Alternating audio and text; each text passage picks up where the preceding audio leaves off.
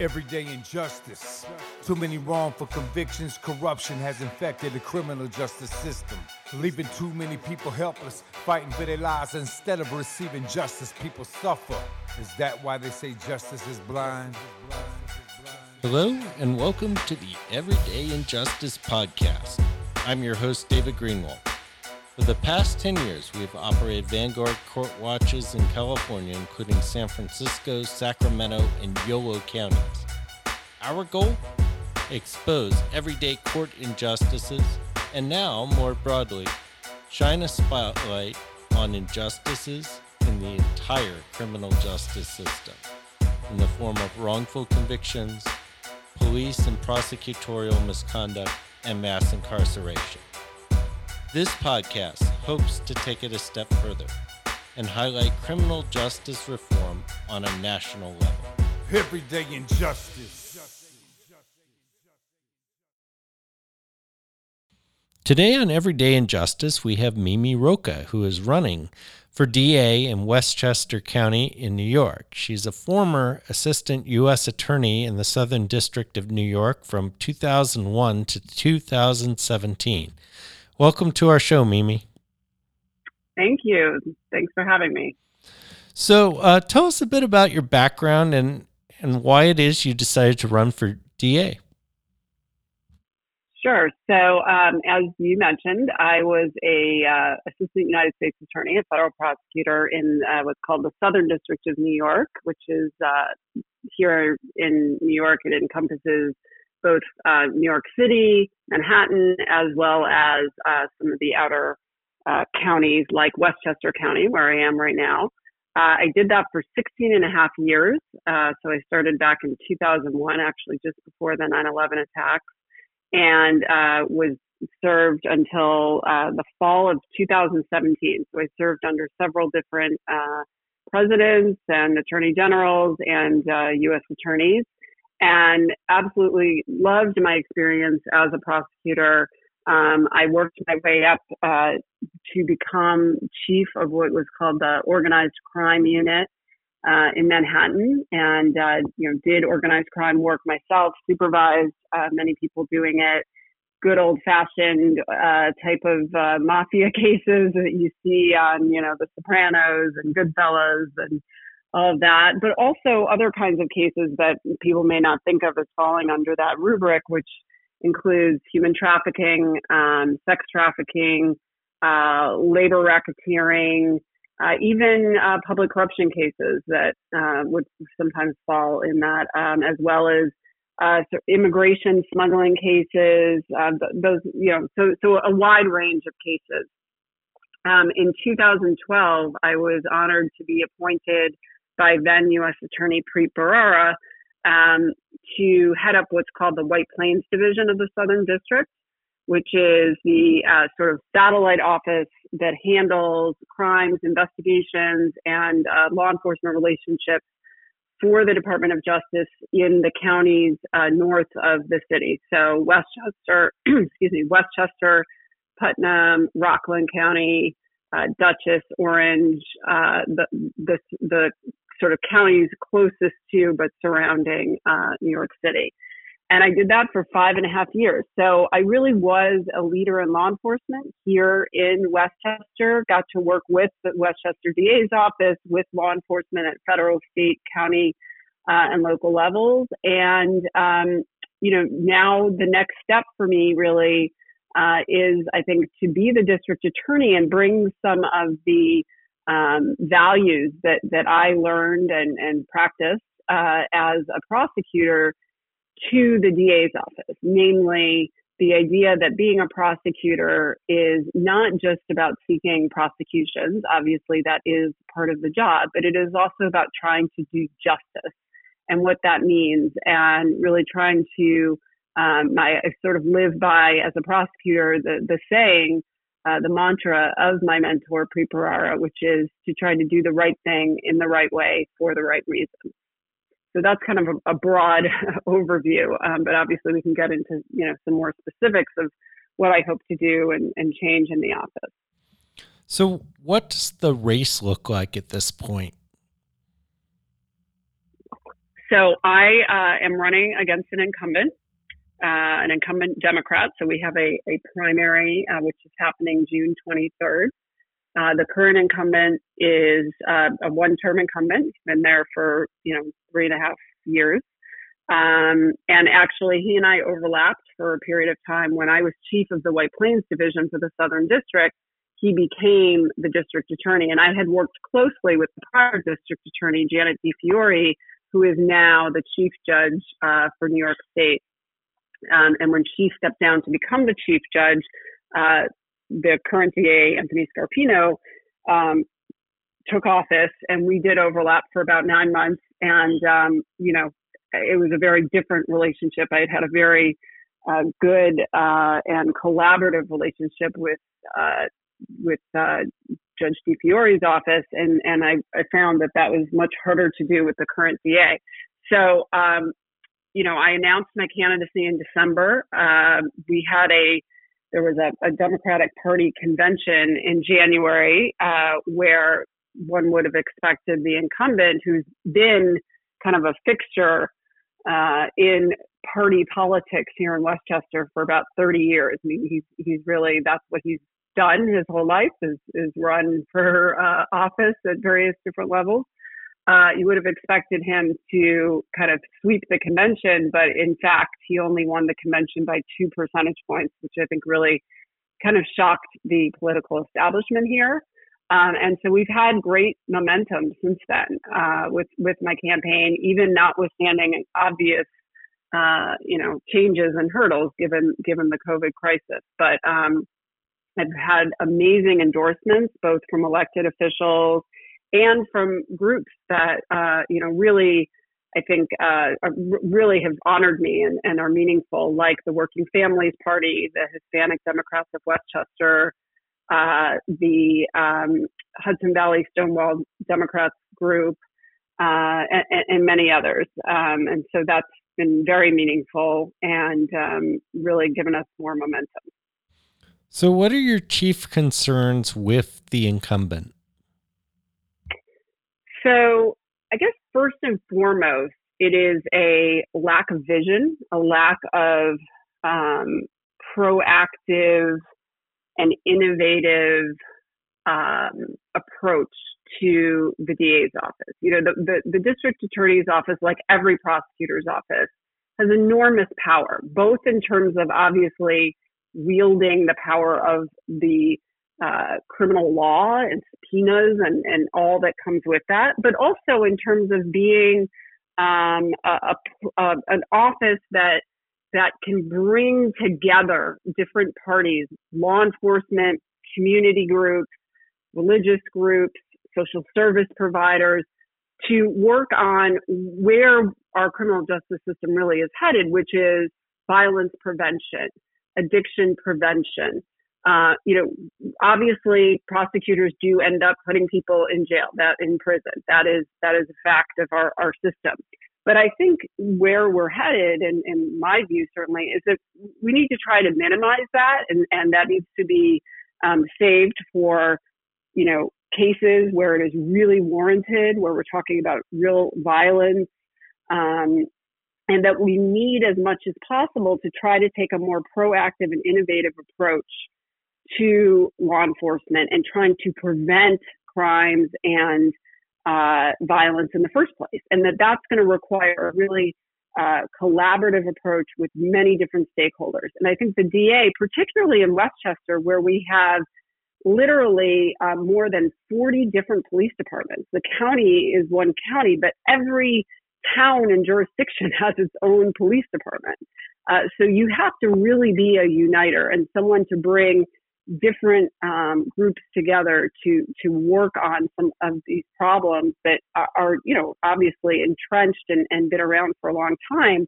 And um, we need forward thinking leaders to do that. So that that is my sort of overall criticism of this ca it's very much a sit back and wait old school kind of uh, leader uh, that has no prosecutorial experience um, which I think is a problem. I think that being, if you're going to lead prosecutors, I think you should be someone who's been in the trenches and done it. Um, I think it's sort of like asking the chief of surgery to train surgeons, having never been in the middle of an ER or you know a surgery and had something gone wrong and known how to triage. I mean that, that it's a little bit like that. And and so while we don't want the old school prosecutor mentality, I I feel more comfortable directing prosecutors when I have sat and talked to victim families who have lost someone and explained to them why it is that we're offering a plea agreement that they may not necessarily agree with, or spoken to the victim of a crime um, and you know really really felt what what it what it means to them to try to get justice and try to work with them on um, you know meaningful justice and, and maybe offering them some non-traditional uh, alternatives like restorative justice. Um, and you know also been a prosecutor who knew when to say how how scary it was to say you know what? I think we made a mistake but how important that is to do. So those are some of the things I want to hopefully mentor and teach to the prosecutors in that office. And I think having done it I'm more prepared to do that and then the the other problem I have with this district attorney is that um, right now, this office really is not taking any comprehensive approach to trying to um, remedy what what are clear racial inequities in, I mean, most criminal justice systems, and and certainly here as well. I've never heard this district attorney acknowledge that that's an issue. I've never heard him pledge to work on it. I've put forth a whole host of policies to try and address racial inequities in our criminal justice system, to try to make the system more fair, to make sure that we don't have wrongful convictions. I mean, that it should be, frankly, the number one fear of any prosecutor. And I don't even hear this district attorney talking about it. And that, that frightens me. Well, we'll get into some of these issues in a moment, but um, kind of wanted to paint the picture. So Tell us a bit about uh, Westchester County and what issues uh, it's facing. And uh, for those not familiar, where is Westchester? What's in it? Mm-hmm. Sure. Well, so Westchester is um, it's, it's a suburban county, basically outside of New York City. Um, the southern part of Westchester it has a lot of uh, towns and cities that that are a lot of, of commuter thought of as sort of commuter um, areas because a lot of people obviously live here uh, and and commute to New York City for work. Um, but but it's a very diverse county, and what I mean by that is it really is made up of wealthy suburban towns and then large cities that have a very diverse population, uh, just like other cities around the country. So it's it's within New York State, but it's it's almost like its own mini state. It's almost a million people in population, so it's very it's large. Um, the DA's office is kind of what I would characterize as, as medium size. It's obviously not the size of you know the Brooklyn District Attorney's office, but it is much larger than say one in upstate New York, like Orange County. Um, it has about 150 prosecutors plus investigators and staff.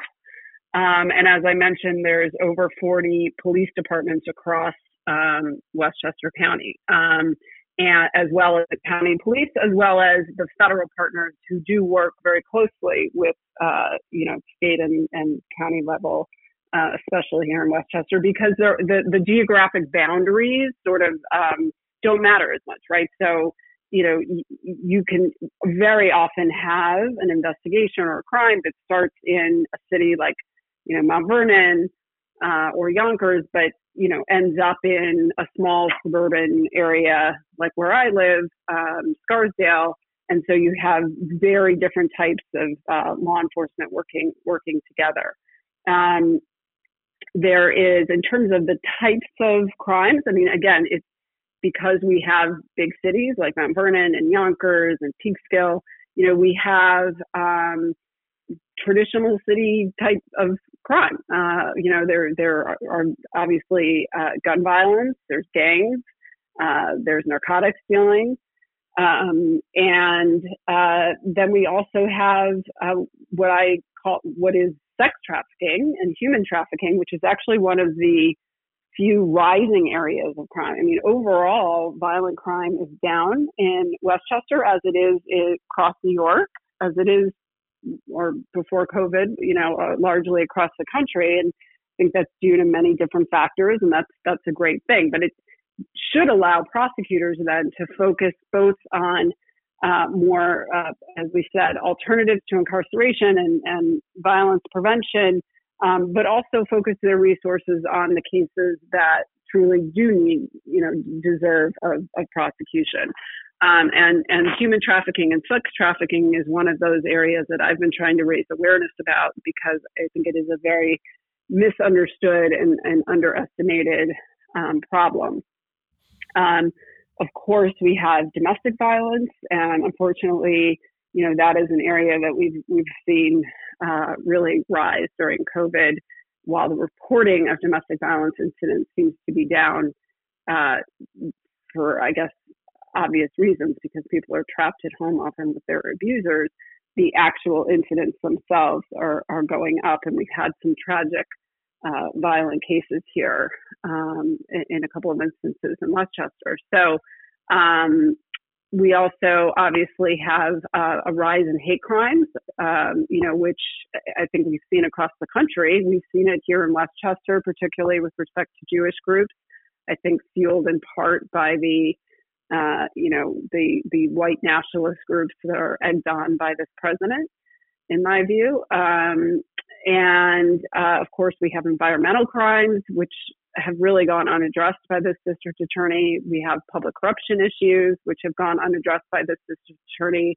And that's another area that I really uh, would point to as distinguishing me from this district attorney that I, I really prioritize uh, pursuing public corruption cases, whether that be elected officials, police officers, um, or you know any kind of public uh, figure or uh, government employee, because I think that people who have the trust um, of the uh, public uh, should be held to a, a, very high standard. And so those are cases that are very important to me.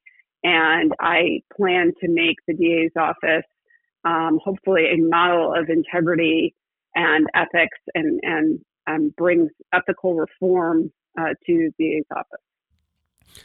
So, how has the COVID crisis impacted your campaign? Uh, well, it's impacted it a lot. I mean, just like every area of life for everyone has been greatly impacted. It has impacted campaigning. I mean, I, you know, if if if it weren't for COVID, I would be out and about, uh, you know, probably all day and all evening at different events, meeting people, talking to people. Uh, at this point, we'd be knocking on doors, uh, you know, all, all of that. So having rallies, um, we, we, were doing some of that, you know, even back in uh, February and even into March a little bit before this really hit. Obviously, we're not doing that now. Um, so we're more reliant on uh, mailings to people. Uh, you know, we'll be doing TV ads. Uh, you have to reach people where they are, which is at home. Um, I am fortunate to have an amazing um, grassroots base um, of people who have volunteered and are volunteering uh, still, and maybe even more so, their time to do phone banking, uh, do postcard writing and set up virtual events. You know, we call them virtual meet and greets, um, and uh, just keep reaching out to different groups and different people. Yeah, it's really interesting how this has really transformed all areas of society um, almost overnight. Absolutely. Absolutely. So you've mentioned a bunch of issues that that you're running on. Um, so let's let's bring up uh, a couple of things that I want to kind of highlight here. You have concerns about ethics um, in the DA's office. Mm-hmm. I do, um, and I'll give you a couple of examples. So, first of all, you know, the DA's office is obviously the the district attorney is an elected position.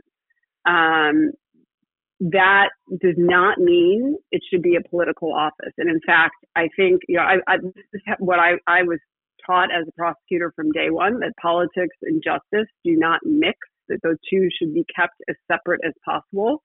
Um, it's why the office that I worked at in the Southern District has a, a history and a tradition of prosecuting Democrats, Republicans. You know, it, it, it didn't matter. It wasn't about politics. It was about uh, who, you know, public trust. It was about uh, doing the right thing. It was about the facts and the law. So, you know, we see the absolute corruption of that in the president now and his attorney general, um, who I believe are using the justice system for political purposes. So that needs to be sort of the warning sign, and we need to do everything we can to, at the at, at every other uh, institution, to to to keep those things separate. And so, for example, while other district attorneys across New York, and I, I imagine it's true in other parts of, of the country, but I've, I've uh, surveyed the ones here in, in New York, have firewalls between their campaigns, their political campaigns, and their uh, staff who work on their justice issues and the district attorney business. This DA um, in Westchester has none, has no firewall between them. And in fact, he uses his executive staff, or I shouldn't say uses, his executive staff actively has uh, gone to and campaigned on his behalf. And I just think that's completely inappropriate. I think it is a melding of the power of the office of the district attorney uh, with a political campaign, and I, I, that is inappropriate. Um, he takes campaign donations from people who work in the DA's office, which I think is inappropriate. And I have put limitations, voluntary limitations on my political donations, campaign donations. He has none. So I am not taking campaign donations from elected officials uh, in our jurisdiction. I'm not taking campaign donations from police unions. And I am not taking campaign donations from defense attorneys who will have cases in front of my office because I want to eliminate uh, conflicts of interest and potential conflicts of interest. I want the public to have faith in my decisions as being made on doing the right thing, the law, the facts, the circumstances, not whether I'm doing something, you know, to get reelected or get elected. Um, I, I just I, at the end of the day, think that that is uh, uh, probably one of the most important things that um, uh, a prosecutor can can give to the public is faith in their decisions. Doesn't mean everyone's always going to agree with your decision, but you want them to trust that it's coming from the right place. Um, because often DAs have to make very controversial decisions. So that is one way in which I'm starting to do this sort of ethics reform even before I get into the office. I've also pledged transparency. I, I think it's pretty revolutionary transparency. Um, and that is part of the ethics reform is making information available to the public that right now would be incredibly hard to find, like information about uh, real uh, racial uh, statistics on hiring. You know, what what are the real numbers? This DA likes to go around saying he's doubled the number of minorities in the office, but we have absolutely no idea what that means because it, did he start with two minorities in the office or 100? I mean, it, it's a meaningless uh, and and kind of campaign type slogan. I'm pledging to put real numbers out on a on a yearly basis, um, as well as about the finances of the office. You know, how much forfeiture money is coming in, where is it being spent, um, and and real information about arrest statistics and prosecution statistics. So who's getting arrested, who's getting prosecuted, and who is not. You know, wh- which cases are are being declined and not followed through on. I think that's almost as important. Um, so that's some examples of some of the ways in which I hope to bring ethical reform and transparency to this uh, institution. Now, with COVID, uh, what's become kind of the biggest issue now in the criminal justice world is kind of this mesh point between pretrial detention, pretrial release, and bail reform. So, where you stand on all that?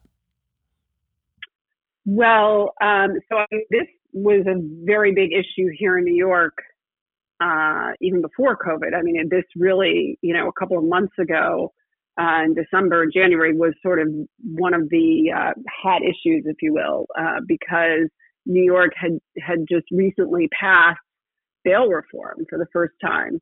um, that eliminated cash bail on a lot of offenses for which it had previously been allowed. And, and the reason for that, which was absolutely necessary, was that we, we had people in New York State who were being detained pre-trial uh, for crimes that did not should not have warranted detention, but they simply couldn't afford to pay the amount of money that they were supposed to pay for bail.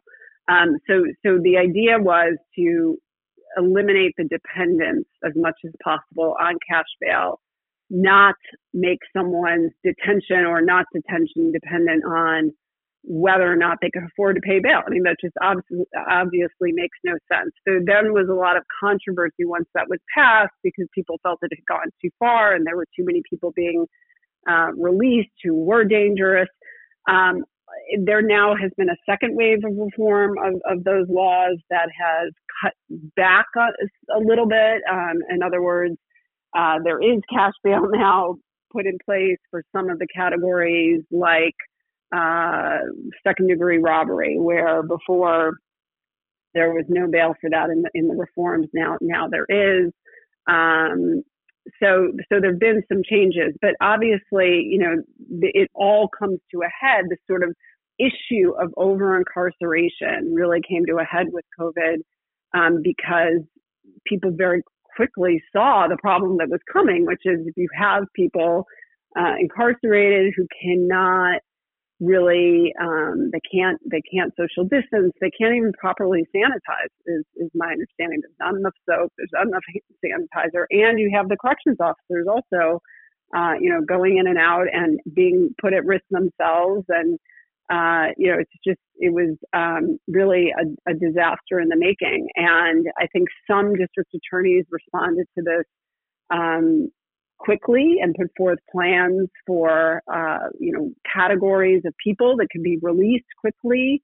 Um, for example, pretrial detainees who uh, had plea agreements pending, or uh, people who only had a few months left on their sentence, who were nonviolent offenders, uh, people who were in on technical parole violations. So you know, those are just some examples that some of the DAs in New York put forth um, plans uh, pretty quickly. The Westchester DA did not. He did not put forth any kind of plan until uh, the end of April, I believe. Um, and even then, uh, you know, it was it was not a well articulated plan. And by then, there were already infections, obviously, in the Westchester jails and prisons, and corrections officers who had been uh, infected and, and were likely bringing it out to the community. So um, you know, it's really, I think, highlighted two things. One is our overcrowded uh, jails and prisons and the need to reduce that because it's, it's, you know, problems like this are going to happen again. And then second, the need for quick and um, effective leadership to take charge of a situation, see it coming, and try to act as quickly as possible. You know, one of the more interesting things I was on um, a Zoom uh, yesterday with the uh, newly elected DA in San Francisco, and and he raised an interesting point when you know the public health authorities basically said, look, if you want to avoid this disaster, and we've seen this at Rikers, and we've seen it in Ohio, and we've seen it some places here in California where where these uh, facilities are getting overrun with COVID because because of all these problems. And he said when when they went to try to uh, figure out you know how to get their numbers down, they looked at these cases and they're like, why are these people even in here? He he he mm-hmm. mentioned this one story uh, this woman, she had no criminal record. She was convicted of a misdemeanor and she had a high risk pregnancy and she was in custody. And, and it's just like, why is this person there? She's not even a public safety threat. Uh, and, and it led to this whole questioning of why are people in here? Why are we keeping people in here? Why are we holding people? What are your thoughts on that? Yeah, well, look, I think that's what the New York State bail reform initiatives have been trying to address, um, which is that we were way over incarcerating people for the wrong reasons, right? They were there because they were incarcerated because bail was set. And, you know, it, it, even if it was, was not a dangerous crime or a real risk of flight, but, but that was just what you did. You set a bail amount. And if the person couldn't pay it, well, they were in jail. And that, that just makes it makes no sense from a public safety perspective, from a financial perspective, and it's obviously just not the right thing to do. People should not be in jail or in prison because they cannot afford to pay something. That that is literally allowing people to buy their way out of incarceration, and that's just wrong. So, you know, that has absolutely been the focus of the reforms. I think the process here in New York State is ongoing. I think uh, you know, there was sort of the first wave of reforms, and then there were some tweaks to it, which were done sort of as COVID was really uh, just in the past couple of months, as COVID was really um, taking hold. And so I, I don't think we're done yet with with reforming it, but I think the focus needs to be on making sure that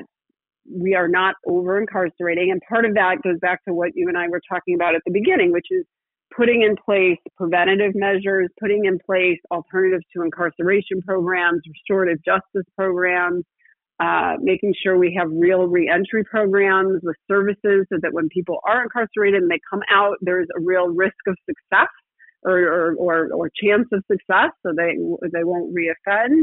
And, and, you know, doing all of those things so that we can reduce the incarceration um, but that we we we focus on saving incarceration for cases where it is, you know, really uh, necessary and warranted.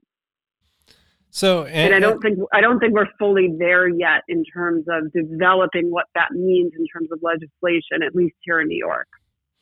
And that's kind of where I was going to go with this. Is the big question, you know, aside from pretrial detention, is mass incarceration. And, you know, pretrial detention is kind of on the front end of that. On the back end of that is sentencing and prosecution. So, what are your plans to reduce the people going into the system from the back end? Well, I mean, I, th- I think it's really part of the same um, uh, approaches. You know, again, to the extent that people are incarcerated, you know, let's say for a gun possession type of offense.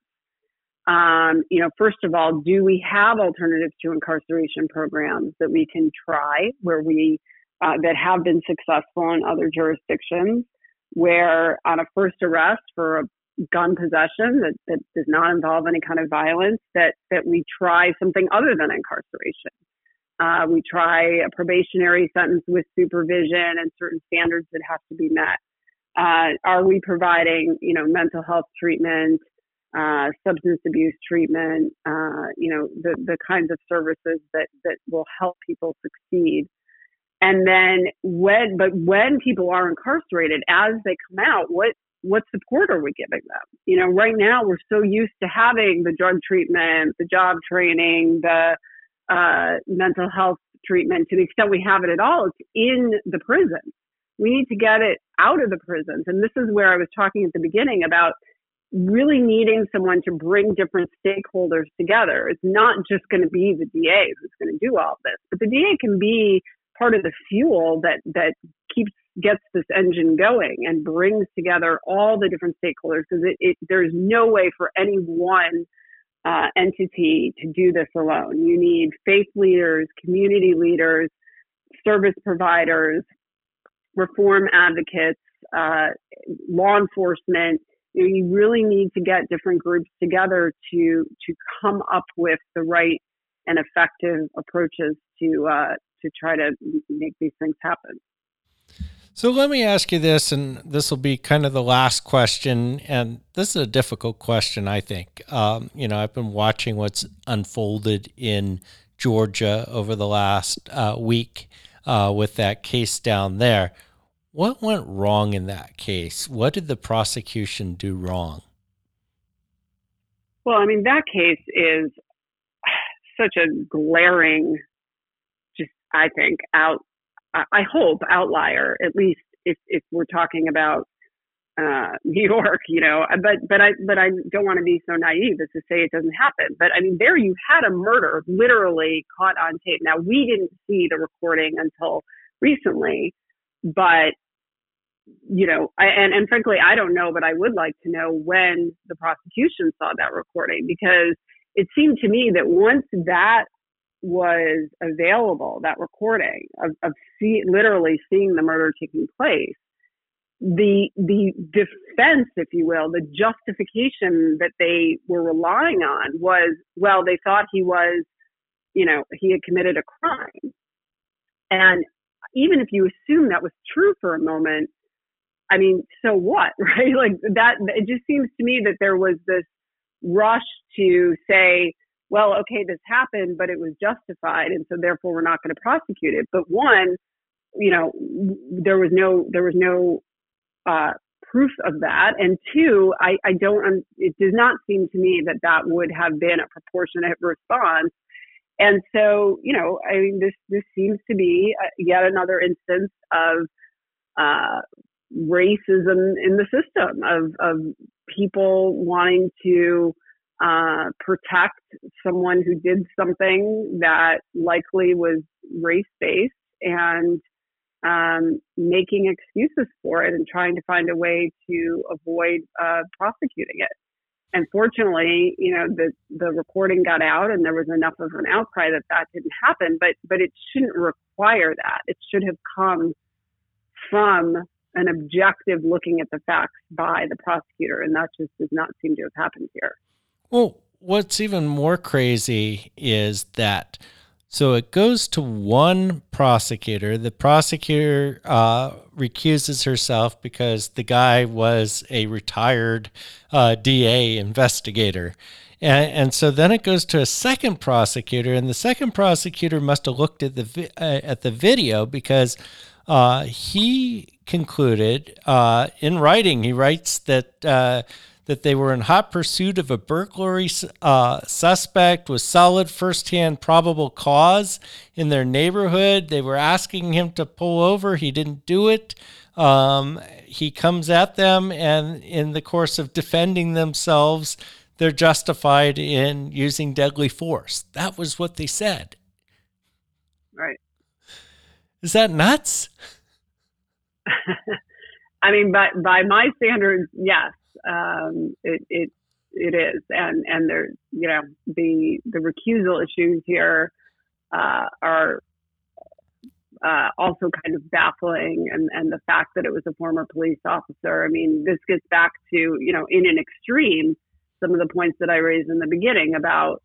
Uh, you know, making sure that we have conflicts of interest uh, protections put in place ahead of time, you know, so that the public can have faith in your decisions, which again is, is clearly not possible here. So June 23rd is your election or your primary election, correct? Correct. And is this going to be a mail ballot or, or are people going to be able to vote at the polls? Uh, both. The polls in New York will be open. There's some other important primaries that day here uh, in New York, a congressional primary for uh, Nita Lowey's uh, seat. She's retiring uh, congresswoman, and uh, some judicial races. Um, so the polls will be open, but uh, Governor Cuomo has issued an executive order that everybody in New York State can vote by absentee ballot. So people can get, uh, they have to apply, send an application, uh, which they can download to um, uh, get the absentee ballot. I believe that application actually will also automatically be mailed to all registered uh, voters in New York and just claim on the absentee ballot once you get it. Uh, fear of contracting COVID, and that has been authorized by uh, Governor Cuomo. And so people can vote by absentee, but they can also vote in person. And if people want to learn more about your campaign, where would they go? Uh, so my website is uh, Mimi M I M I Rocah R O C A H four D A dot com, and it's 4 F-O-R. Um, and uh, yeah, please go to the website. I have my issues there with different policy proposals, which we've you know touched on here. Uh, ways to contact the campaign. I'm uh, very active on Twitter uh, at Mimi Rocah One. And uh, also have a Mimi Rocah for DA Facebook page. So many different ways to reach us, find us, and uh, learn more. Very good. Well, thank you so much for being on our show today. Thank you. Thanks so much for having me. Really appreciate it. It's great talking to you. That was Mimi Rocah. She is running for DA. The, the primary election will be June 23rd, but she's facing the incumbent in that primary, so that may well decide the election. June 23rd in New York and Westchester County. You've been listening to Everyday Injustice. I'm your host, David Greenwald. Join us again next time for more tales from the injustice system.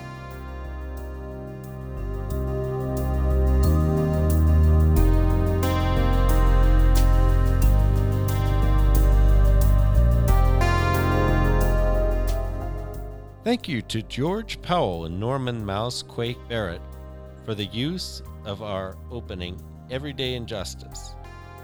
You can see more of George's music at www.justiceforgeorgepowell.com. That's justiceforgeorgepowell, all one word, dot com.